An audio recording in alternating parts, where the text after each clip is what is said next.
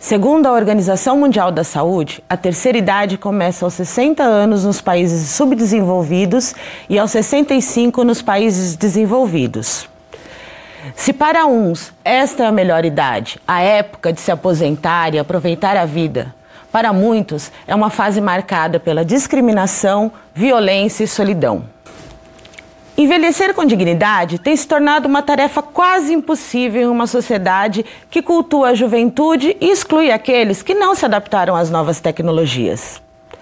Será possível transformar essa realidade e construir um ambiente mais seguro aos idosos?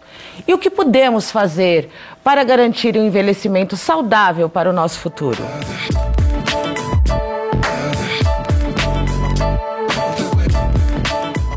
Olá, eu sou Patrícia Alves, pedagoga, mulher negra, ativista, e começa agora o Educando para a Diversidade. Um programa que integra ações de uma parceria entre o Banco Santander e a Unesp, em prol de diálogos sobre inclusão e diversidade. Hoje nós vamos falar sobre a situação dos idosos no Brasil. Quais são ainda as dificuldades enfrentadas pela terceira idade e de que forma as leis podem garantir os seus direitos e o bem-estar?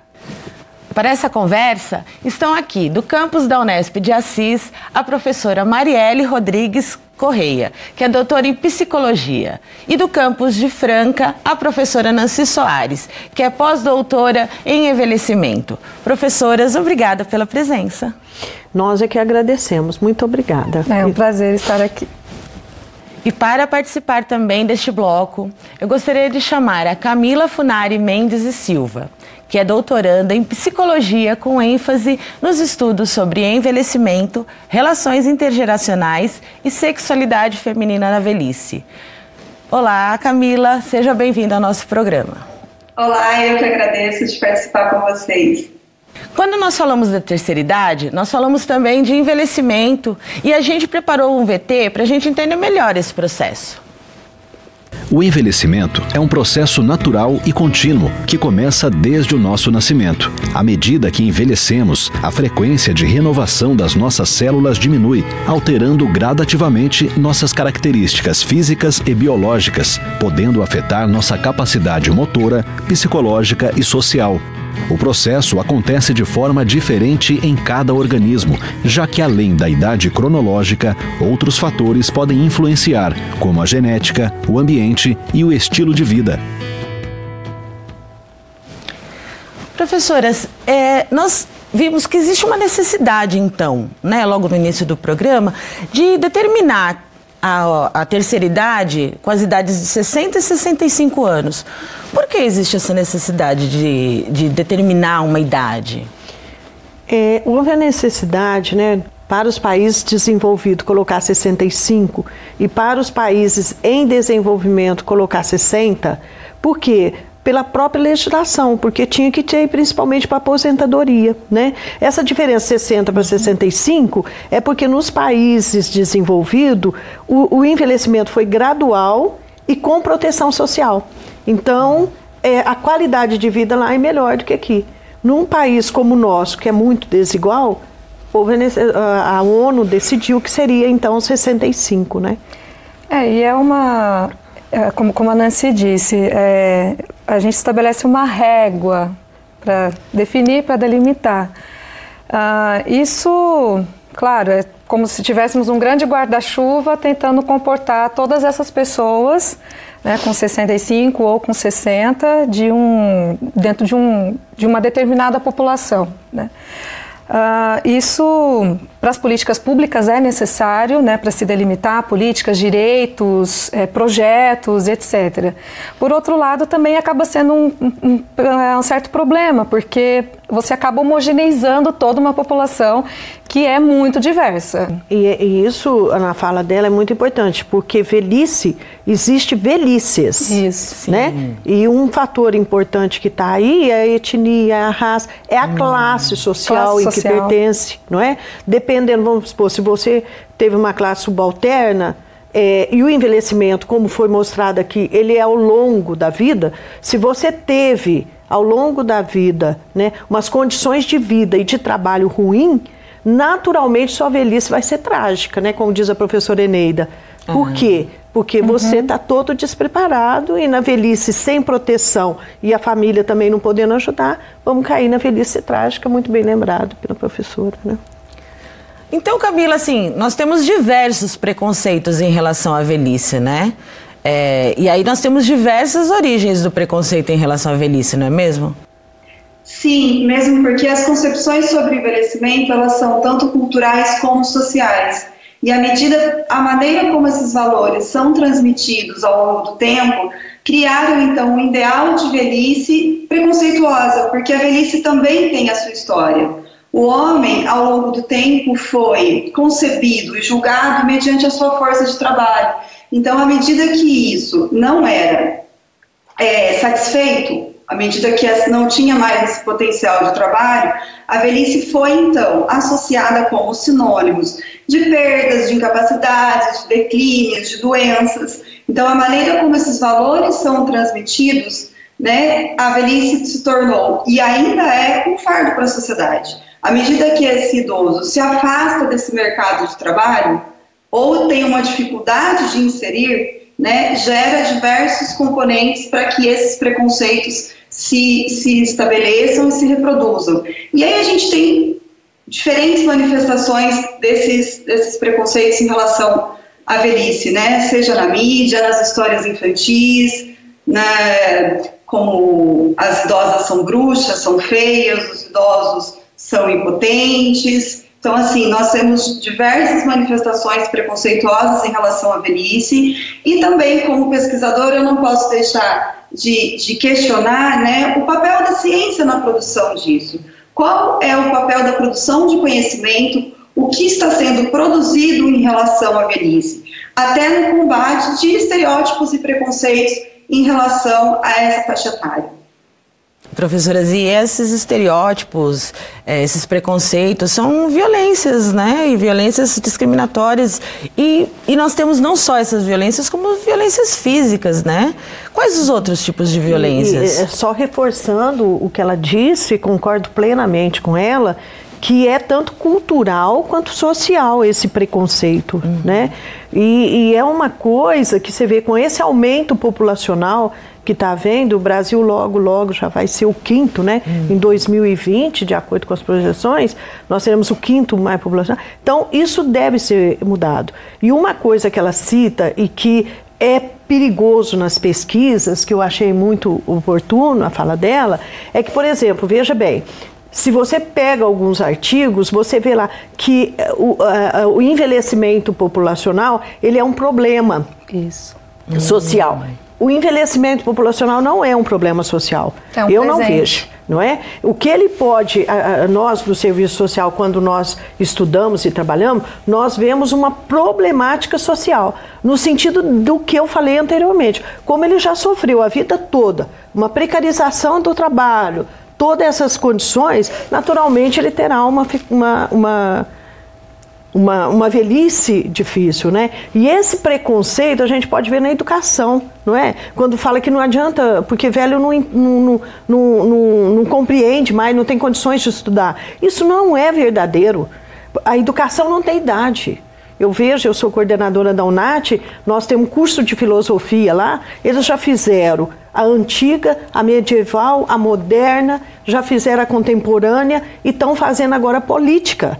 E tem condições e muitas condições. Então, esses preconceitos precisa terminar. Né? É justamente nessa sociedade capitalista aonde vai dizer que quem não produz, quem é inútil, não, não, não serve para mais nada. E como ela disse, isso não é verdadeiro. E isso né? é uma violência. É uma violência e é um preconceito. Não a, é? nossa, a nossa sociedade ela é profundamente discriminatória, é, preconceituosa é. com relação aos mais velhos. Né? O, o, idoso ele não tem lugar social. Acho que essa é a, a violência maior que a sociedade comete. É, nós temos uma série de violências, como você é, mencionou, temos a violência física, que a gente vê vez ou outra relatos de abusos físicos dos mais velhos, a violência psicológica, que é essa que vai desqualificar o idoso, dizer que ele é incapaz, que ele é inválido, que ele não serve, que ele não presta, que ele é inútil. É, temos a negligência, né, a negligência e abandono praticado também é, por familiares e, não, e, e, também praticado pela sociedade, né, que abandona, que coloca ali um carimbo, um selo naquele ser, é, ao dizer que ele é incapaz e que ele é improdutivo.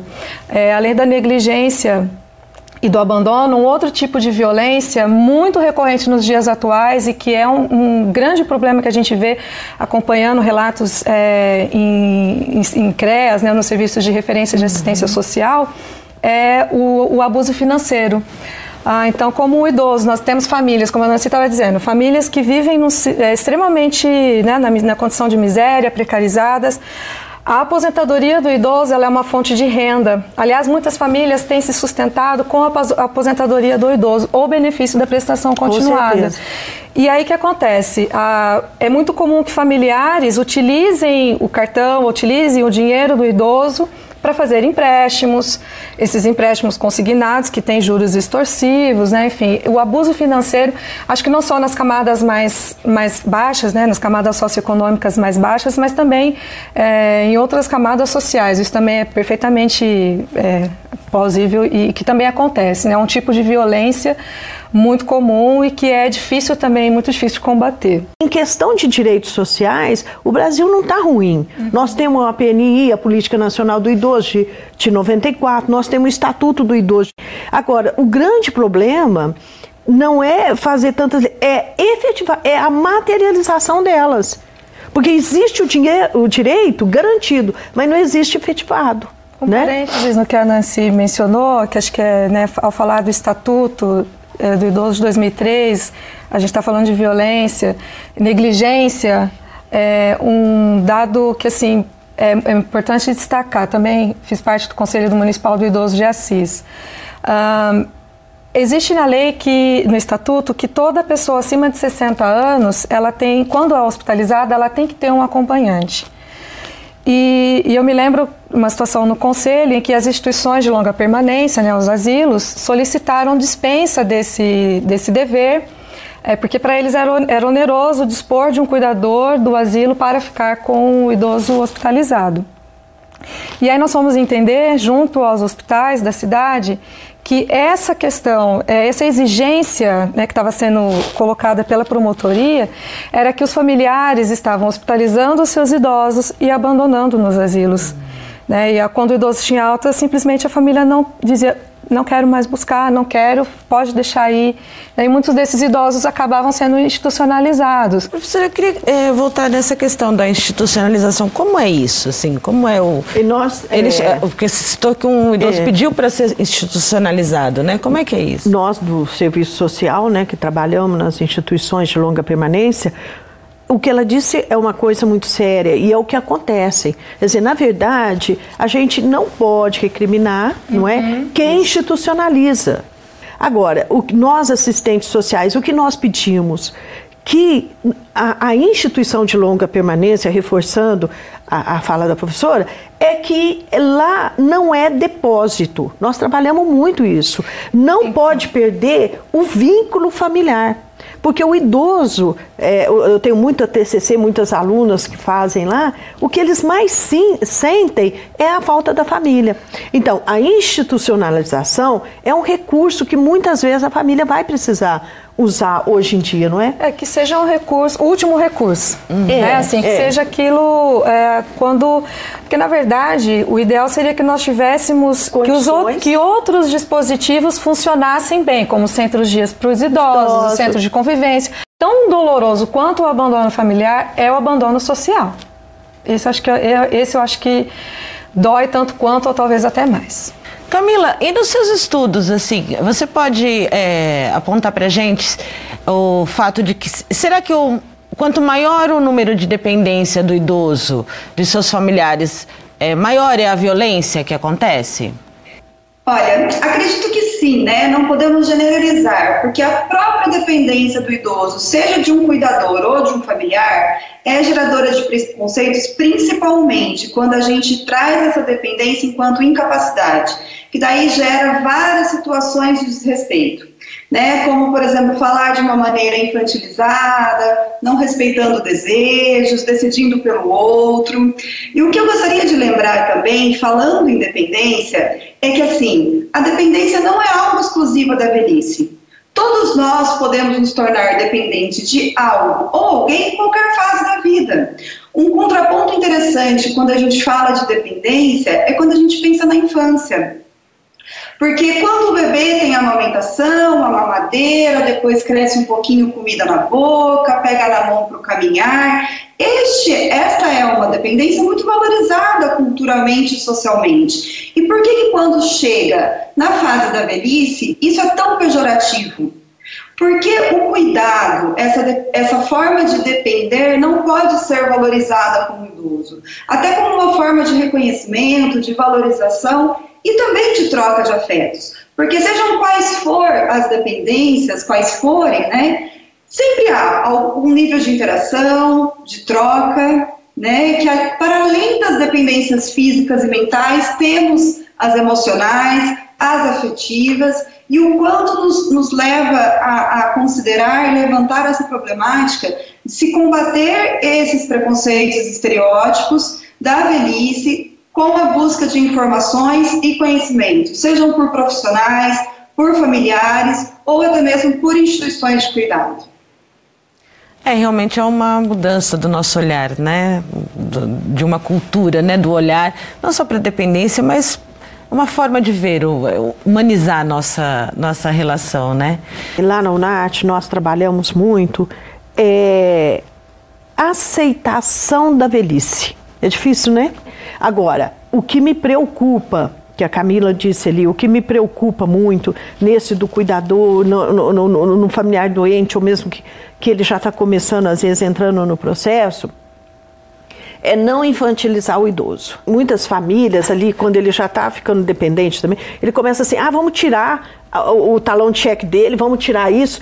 Gente, a família deve valorizar, que a Camila disse ali, deve valorizar a independência e, e, a autonomia da pessoa. Sim. Então, enquanto puder, por isso que a gente fala que a, a, velhice ela tem limites, a gente tem que tomar conhecimento desses velhices, mas ela tem possibilidades. Então, Sim. saber como lidar é uma fase.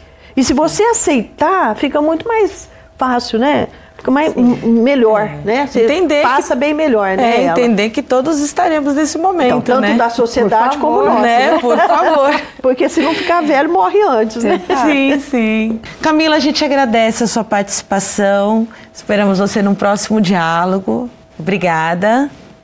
Eu que agradeço poder dividir esse espaço com vocês e conversar sobre um assunto que me é muito caro e que é tão importante para a nossa sociedade atual. Muito obrigada.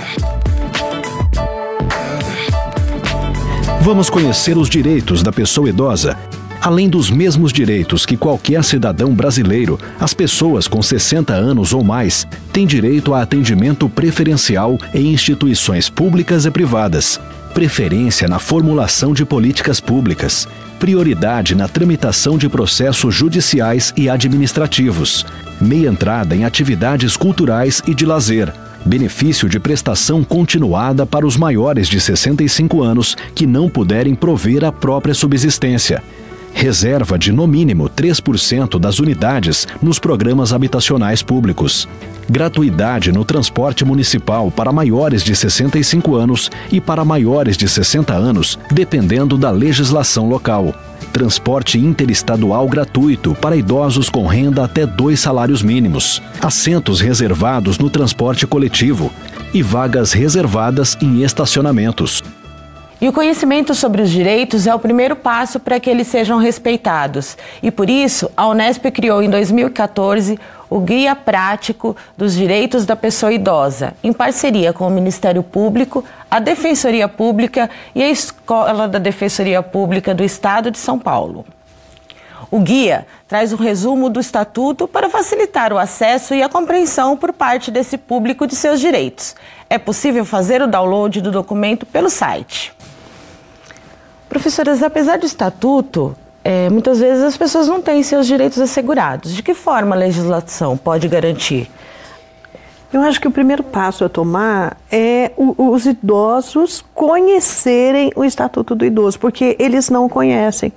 Lá na UNAT nós temos uma disciplina, é, uma, perdão, uma oficina que estuda o Estatuto do Idoso.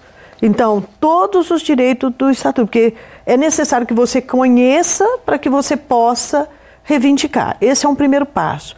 E o segundo passo é frequentar o Conselho, Conselho Municipal do Idoso, que nós duas aqui já participamos, já falamos, porque é lá no Conselho do Idoso que, se não tiver materializado a efetivação desses direitos, que poderão reclamar e fazer, né? Depois tem a conferência do idoso que nós que vamos colocar, não é? Ano, né? Tanto municipal como estadual uhum. como federal, que é o que vai ajudar a ampliação e mesmo a materialização desses direitos. Agora, só isso não basta. Porque, por exemplo, nós em questão de direito, já disse e repito, não estamos tão ruim, né? Agora, o grande problema, vamos supor, o transporte. Você tem direito ao transporte. O que, que os meus idosos lá, os, os alunos unatianos, reclamam? Primeiro, que muitas vezes não param para eles. Quando veio do. Ah, quando queixas. É, no, é comum. Segundo, para entrar é alto. O idoso não dá conta de pôr lá em cima o, o pé para entrar no degrau. Terceiro, que aqui já foi falado também, é a questão que os mais jovens sentam no bancos deles, né? E, e, e, lá os idosos reclamam dizendo assim para mim, né, meus alunos lá, fala, além disso, Nancy, eles ainda colocam aqueles coisinhos no ouvido, que é os fones, uhum. e você pode chamar, falar que eles não te atendem. Né? Então, é, é, a, a, o, o, o, estatuto, é, muitas vezes, ele não está sendo materializado, efetivado. E quando está, de que forma que está? Uhum. Não é? Então, essa é a necessidade. Então, existem níveis de, assim, é, violações ou violências e, portanto, assim, é, como seriam essas queixas? E como a gente pode dizer assim, isso é crime, isso não é, e onde é que eu posso denunciar? E como seria, assim, uma averiguação desse crime, uma punição desse crime? Acho que o canal principal, é, como a Nancy falou, é o Conselho Municipal do Idoso e que é muitas vezes um mero desconhecido em muitas das cidades. Você conhece o Conselho Municipal do Idoso da sua cidade? Conhece quem são, seus quem são os representantes? É, como é que você faz para acessar esse conselho? Né? Então, como são escolhidos esses representantes da sociedade civil, que tem da sociedade civil, né? e que tem também do, do, do poder público, o conselho é composto por esses dois segmentos, né? tem representantes da sociedade ali. Então, o conselho do idoso ele é um canal que ele tem que ser utilizado, né? é um dispositivo muito potente, interessantíssimo, é, e é um dispositivo político, né? de exercício político, de exercício da cidadania. Ali é um canal, né, procurar o conselho, procurar os serviços de saúde, por um exemplo, a procurar os serviços de assistência social, que eu acho que também é um recurso para que se possa fazer essas denúncias, encaminhar essas denúncias e essas queixas, e a promotoria também, né, a promotoria é, da, do Estado da Justiça. Esse guia, por exemplo, que foi feito pela Unesp, é um guia assim muito interessante, muito didático. Nós utilizamos na, na UNAT, eu também utilizo no Centro de Referência de Assistência assistência social, que nós temos um grupo lá também. E quando os idosos entram em contato com esse material, eles se surpreendem, muitas vezes não, é, não sabiam a quantidade de direitos que tinham, né? E nós já tivemos resultados assim muito interessantes que ao se empoderarem, né, ao conhecerem os seus direitos, foram exigir, foram fazer reivindicações, né? desde a questão da, do, da medicação gratuita, a, a recorrer ao BPC. Então, acho que a nossa arma principal é, como diz aqui, o nome do projeto, Educando para a Diversidade. Eu acho que educar para essa diversidade da velhice. Eu acho que essa é a, essa é a nossa arma para que a gente possa conseguir garantir a efetivação desse estatuto e das outras legislações. E a importância de se falar da terceira idade e seus direitos fica mais evidente na medida em que a nossa população envelhece. E de acordo com o IBGE, as pessoas idosas no Brasil somam hoje 26 milhões. E a estimativa é de que em 2050 eles corresponderão a um terço da nossa população. É, professoras, é, como é a perspectiva essa questão das, do envelhecimento da população brasileira ao longo desse, desse tempo? Eu aqui vou é, me valer da, de uma frase de um geriatra e gerontólogo, Renato Veras, é, que ele diz que o envelhecimento populacional é um presente. Né? É, um, é uma conquista nossa, é uma conquista da população brasileira, poder viver mais anos de vida. Né? A longevidade é um presente. A cada ano que a gente vai completando aniversário, quando a gente canta no parabéns, né? parabéns para você, muitas felicidades, muitos anos de vida, a gente está desejando para o outro que ele envelheça. Né? E, e isso é um presente poder alcançar essa longevidade. Agora, como nós já mencionamos antes, né, é, um, é um presente, é uma conquista. A grande questão é que essa longevidade, é, essa longevidade não ser tomada como um problema.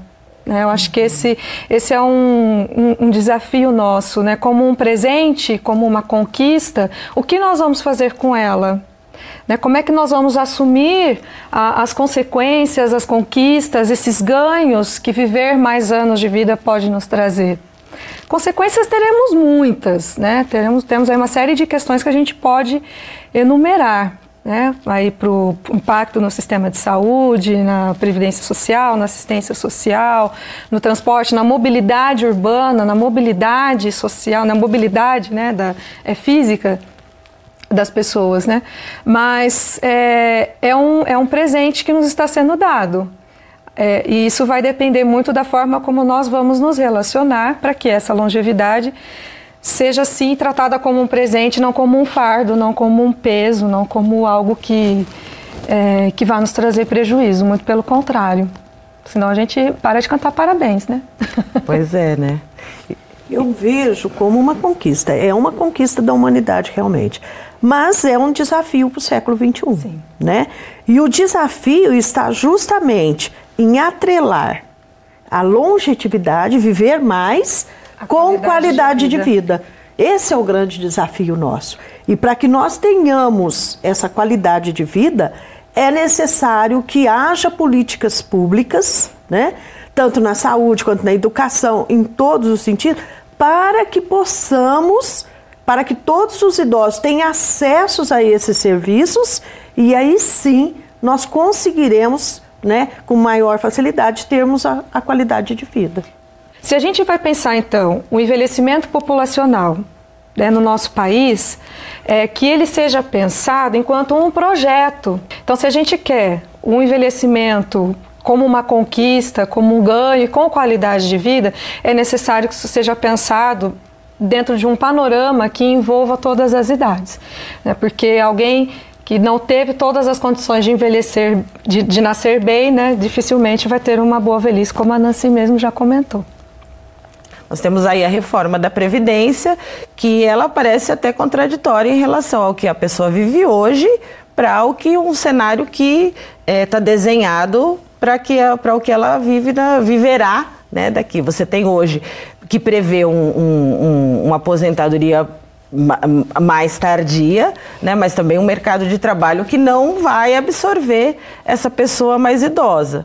Né? Como é que a gente pode Vai então enxergar e, e, ver como é que vive esse, esse idoso nesse cenário? Olha, isso é muito sério, né? E essa reforma da Previdência é uma coisa muito séria que precisa de toda a população participar, né? É uma coisa muito séria, precisa muito ser pensado, visto, para que atenda todas as classes, né? Não só uma, mas pensar em todas as classes. Lá em Franca, nós temos centro jurídico social. Então tem porque Franca tem serviço social, mas tem direito também, uhum. né? E nesse, ne, minha aluna fez um, um, um, trabalho de conclusão de curso muito bom e que a das pessoas que são atendidas lá. E você mesmo já já foi discutido aqui. Com 45 anos, muita gente já tem dificuldade de arrumar emprego.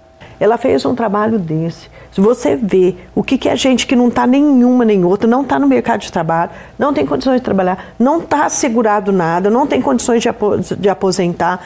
Então, é uma coisa muito séria. Né? Tem um, um, professor do Rio de Janeiro, o Guimarães, que ele trabalha também a interpretações da velhice, aonde ele fala que com 45 anos, né, é, a, já está fora do mercado, muita gente fora do mercado. Aí eu te pergunto, como é que fica? Né? Se eles querem ainda aumentar mais, mas você não tem acesso ao trabalho, como que você vai fazer? Então são questões muito sérias, né? Que precisa, então, não só mudar a cultura, não só mudar o social, mas mudar todo esse sistema capitalista que está, né? Uhum. Para que todos tenham acesso ao trabalho, porque o trabalho traz a dignidade, é fundamental na vida do homem, né? Pois é. É uma forma de realização pessoal, né? Isso. Existem outras e a gente também tem que buscar certeza. outras que não seja só essa, né? Mas é, uma, é onde a gente consegue a nossa subsistência.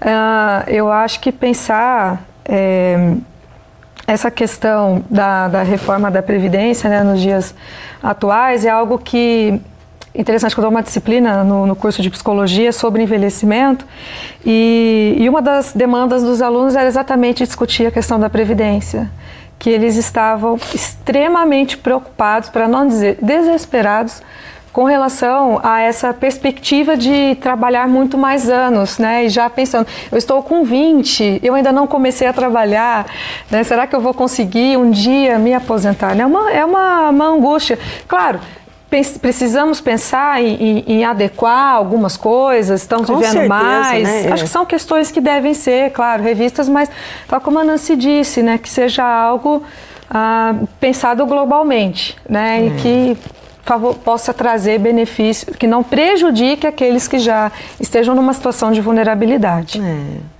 coisa importante, perdão, que você estava tá, é, colocando como uma, é, que a gente mencionou como uma fonte de, de realização, a possibilidade de conviver com uma pessoa mais velha dentro do ambiente de trabalho, né? é, uhum. é uma troca intergeracional importantíssima. Você tem trocas, aquele que está chegando, que às vezes tem um conhecimento de novas tecnologias, e aquele que tem a experiência, né? Isso dentro de um, de um ambiente de trabalho é muito enriquecedor, né? Você aliar aquele, o jovem, né? A pessoa mais, mais velha, mais experiente, eu acho que é uma fonte de, de trocas muito significativas, né? Tem até alguns filmes que abordam isso de uma maneira muito interessante também. É, a gente saber que o mundo não começa hoje, né? Tem uma história que é importante ser preservada, né? Nós falamos também com a professora Kátia Maria Aires de Godoy que é a atual coordenadora do Núcleo Central da UNAT. A UNAT é um projeto que, que, se iniciou em 1994 e chamava uh, anteriormente Projeto Sênior, que eram atividades que eram oferecidas para os idosos nos diferentes campos da Unesp. Depois, uh, em 2001, a Unesp resolveu, a reitoria, é, institucionalizar o projeto, ou seja, fazer com que o projeto pertencesse ao PDI da universidade. Atualmente, nós contamos com 20 núcleos locais cada um deles é, em unidades universitárias e em campos diferenciados da Unesp. Nós trabalhamos com o processo do envelhecimento e hoje nós já sabemos que temos uma quarta idade.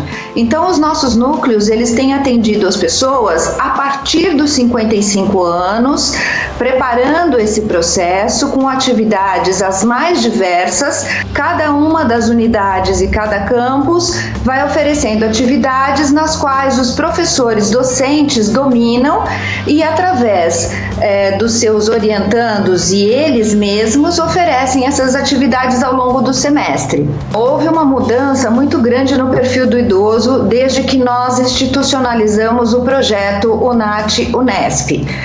É, já estamos falando de mais de 20 anos né, de trabalho contínuo e o que nós percebemos por meio dos levantamentos que fazemos, hoje é, o idoso ele lida com tecnologias e nós, nos cursos que oferecemos e nas atividades que oferecemos na UNAT, nós também trabalhamos com isso. Então, isso significa ensinar o idoso a usar a internet e também a navegar em sites específicos para que tenha essa informação. Mas não é só isso que a gente faz, a ideia é inserir o idoso na universidade.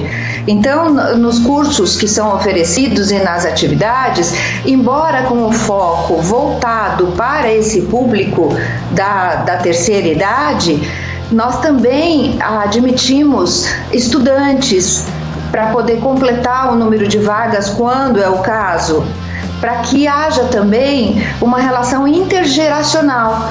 A, Unesp, assim como outras universidades, mas a Unesp foi praticamente pioneira nesse sentido, de eh, assumir essa responsabilidade social em relação a esse processo de envelhecimento, essas pessoas que estão envelhecendo de trazer esse idoso para esse convívio e manter essas ações, porque um projeto ele só se consolida, principalmente um projeto pensado para a terceira idade, ao longo dos anos. É, eu queria dizer que nós temos as nossas páginas dos diferentes núcleos e que é importante que as pessoas acessem, porque lá estão as informações das atividades que são desenvolvidas em cada um dos núcleos. E as pessoas podem, por meio é, dessas páginas, se informar e se inscrever nas nossas atividades, porque a gente quer mesmo que o idoso venha para a universidade e trabalhe esse convívio conosco. Atualmente, nós temos mais de 5 mil idosos inscritos nos nossos 20 núcleos, né? E a gente quer aumentar bastante esse número, então a gente conta com esses acessos. Como pontuou a professora Kátia, é importante a gente entender que hoje nós temos um perfil diferente dos idosos de alguns anos atrás. Professoras, como um projeto como a UNAT pode auxiliar na inclusão de idosos nessa sociedade que nós temos hoje? Você ter um espaço como o da UNAT ou outros projetos que trabalhem com a população idosa é fundamental para que você mantenha uma rede, uma rede social, uma rede de sociabilidade, né, uma rede afetiva. Alguns gerontólogos têm apontado que acho que a, a, um dos maiores desafios e acho que a maior possibilidade que a gente pode pensar em termos de prevenção até institucionalização, que eles têm mais apontado é construir uma rede afetiva, uma rede de amigos.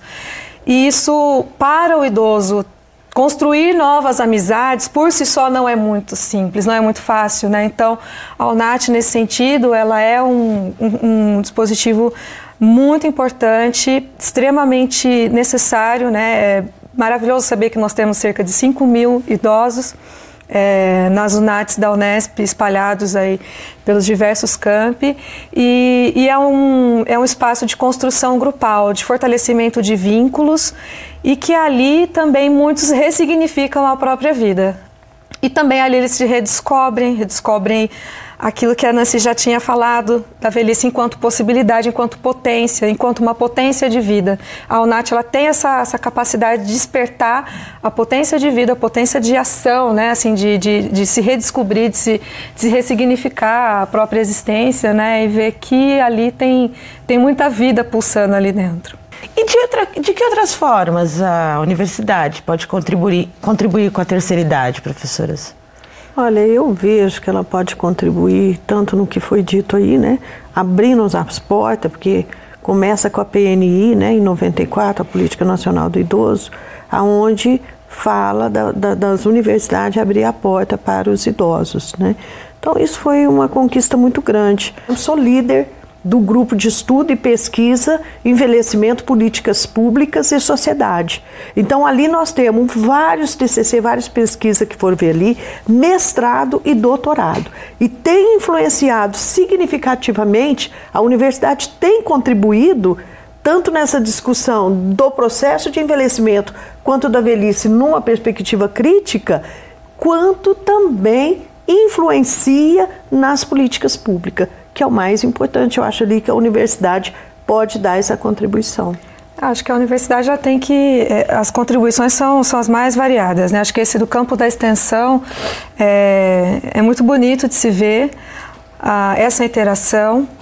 É, eu acho que isso traz um uma riqueza para a formação humana do aluno, que acho que é o que a extensão, uma das coisas mais raras, assim, mais preciosas da extensão, né? Trabalhar essa formação humana do aluno. Então, projetos que trabalhem com a, com a terceira idade, com a velhice de maneira geral, né? Ah, acho que isso é algo abrindo campos de estágio, campos de intervenção com a velhice é fundamental. No âmbito da, da pesquisa também, né, como a Nancy mencionou, eu acho que o que a gente pode produzir em termos de, de conhecimento, uma, numa perspectiva que ali sim é uma questão crítica, social, que combata os preconceitos, que combata o ageísmo, né, que é esse preconceito com relação à, à idade, que fortaleça esse, esse campo. Acho que no campo da pesquisa isso é, é fundamental. E na formação profissional. A, Nancy mencionou aqui a PNI de, de 94. Dentro da PNI, por exemplo, existe um, do, um dos artigos, é, é colocado que ah, os cursos universitários devem conter uma disciplina ou temas que trabalham envelhecimento nos cursos de graduação. Aonde estão, onde está esse conteúdo no, nos cursos, nos mais diversos? Não é porque nós somos da área de ciências humanas, o envelhecimento é um tema só nosso, né? Ele está presente, ele uhum. tangencia acho que qualquer quaisquer outros cursos que a Unesp ofereça. Então acho que é, isso também é importante. Eu coloco a, a questão da formação para que esse profissional não reproduza estereótipos e preconceitos na atenção ao idoso. Acho que a formação profissional nesse sentido ela é fundamental, né, para aquele que vai trabalhar direto ou indiretamente com o idoso.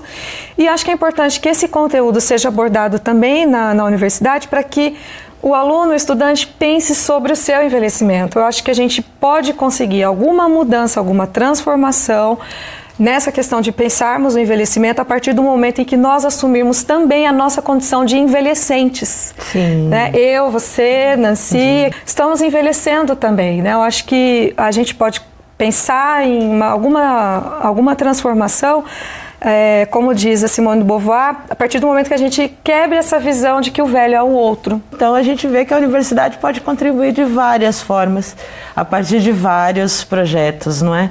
Professora Nancy, muito obrigada. Nós é que agradecemos né, a oportunidade e só dizer também que essa abertura da universidade para o idoso, como você disse aí, o convívio com o próprio idoso, com a, com a geração mais nova, né? a troca de experiência está contribuindo muito para, não, ah, ah, para as pessoas não caírem no, no isolamento social, que está havendo muito. Porque o isolamento social vai levar à depressão, né? E muitas vezes do suicídio. E as pesquisas têm mostrado que ainda Importante. não é que ainda tem muita, muita gente depressivo. Então, eu acho que é essa a, a, nossa grande contribuição, né? Porque a depressão é um mal do século, né? Só um dado. A população idosa, os idosos são a segunda população, a segunda faixa etária que mais realiza suicídio no Brasil. Olha, você vê, é uma informação, e no mundo, né? Então, o índice de suicídio na população idosa, ele está num crescente e está se tornando uma epidemia. Isso é gravíssimo. Gravíssimo, gravíssimo, né? Por isso, assim, nós agradecemos mais uma vez a importante participação de vocês com esses alertas, com essas informações todas, para que a gente possa realmente continuar educando para a diversidade, valorizando e preservando todas essas memórias. E essa terceira idade é um assunto que nos é muito caro e vamos continuar né, contando com a colaboração de vocês Agradecendo também o nosso público de hoje, dizendo que o Educando para a Diversidade é fruto da parceria entre o Banco Santander e a Unesp e que o nosso objetivo é incitar as reflexões sobre como nós podemos construir uma sociedade mais justa. O envelhecimento é inevitável para todos nós e, como qualquer outra fase da vida, tem suas peculiaridades e limitações. Com mais respeito é possível conviver com todas as diferenças e transformar a nossa realidade. Até o próximo programa.